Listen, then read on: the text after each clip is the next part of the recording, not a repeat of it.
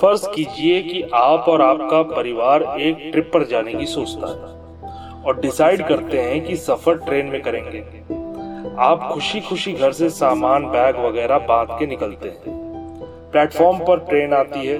आप ट्रेन में सामान सेट करने के बाद पूरा का पूरा परिवार खुशी से यात्रा पर निकल जाता है।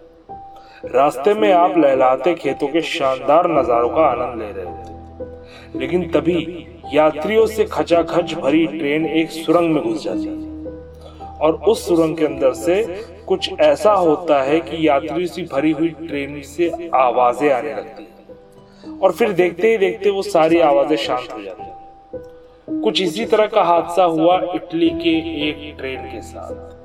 नमस्कार दोस्तों, मेरा नाम है चंदन और आप सुन रहे हैं हॉन्टेड फ़ाइल का ये खौफनाक एपिसोड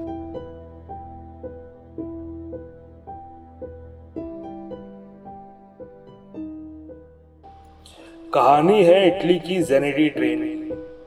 दरअसल साल 1911 में रोम स्टेशन से एक नई चमचमाती हुई ट्रेन रवाना हुई। इस बीच ट्रेन को एक सुरंग से होकर गुजरना था।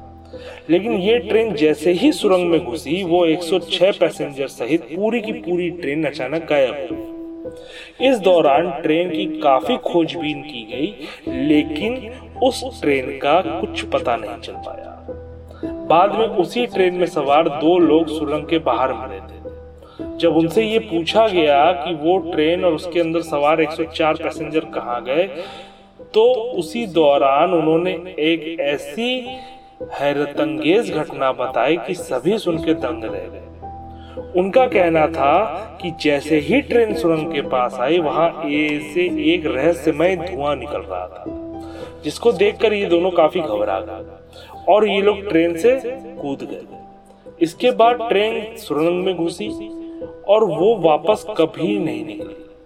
बाद में दोनों ने टनल के आगे पीछे देखा तो उन्हें कुछ भी नहीं दिखा। वहाँ के लोकल से जब इस बारे में पूछताछ की उन्होंने कि कोई ट्रेन इस सुरंग में से निकला तो उनका भी जवाब लगभग ना में ही था। इस रहस्यमय घटना के बारे में कहा जाता है कि ये ट्रेन अपने समय से 71 साल पीछे, यानी कि पास्ट में चली गई। मीडिया रिपोर्ट्स के मुताबिक ये ट्रेन सन 1840 में मैक्सिको में पहुँच गई इसी वजह से इसे हॉन्टेड ट्रेन भी कहा जाता है। मैक्सिको की एक डॉक्टर ने दावा किया था कि वो जिस अस्पताल में काम करती है, वहाँ रहस्यमय तरीके से करीब 104 लोगों को भर्ती करवाया गया था। लेकिन वो सारे के सारे पागल हो गए।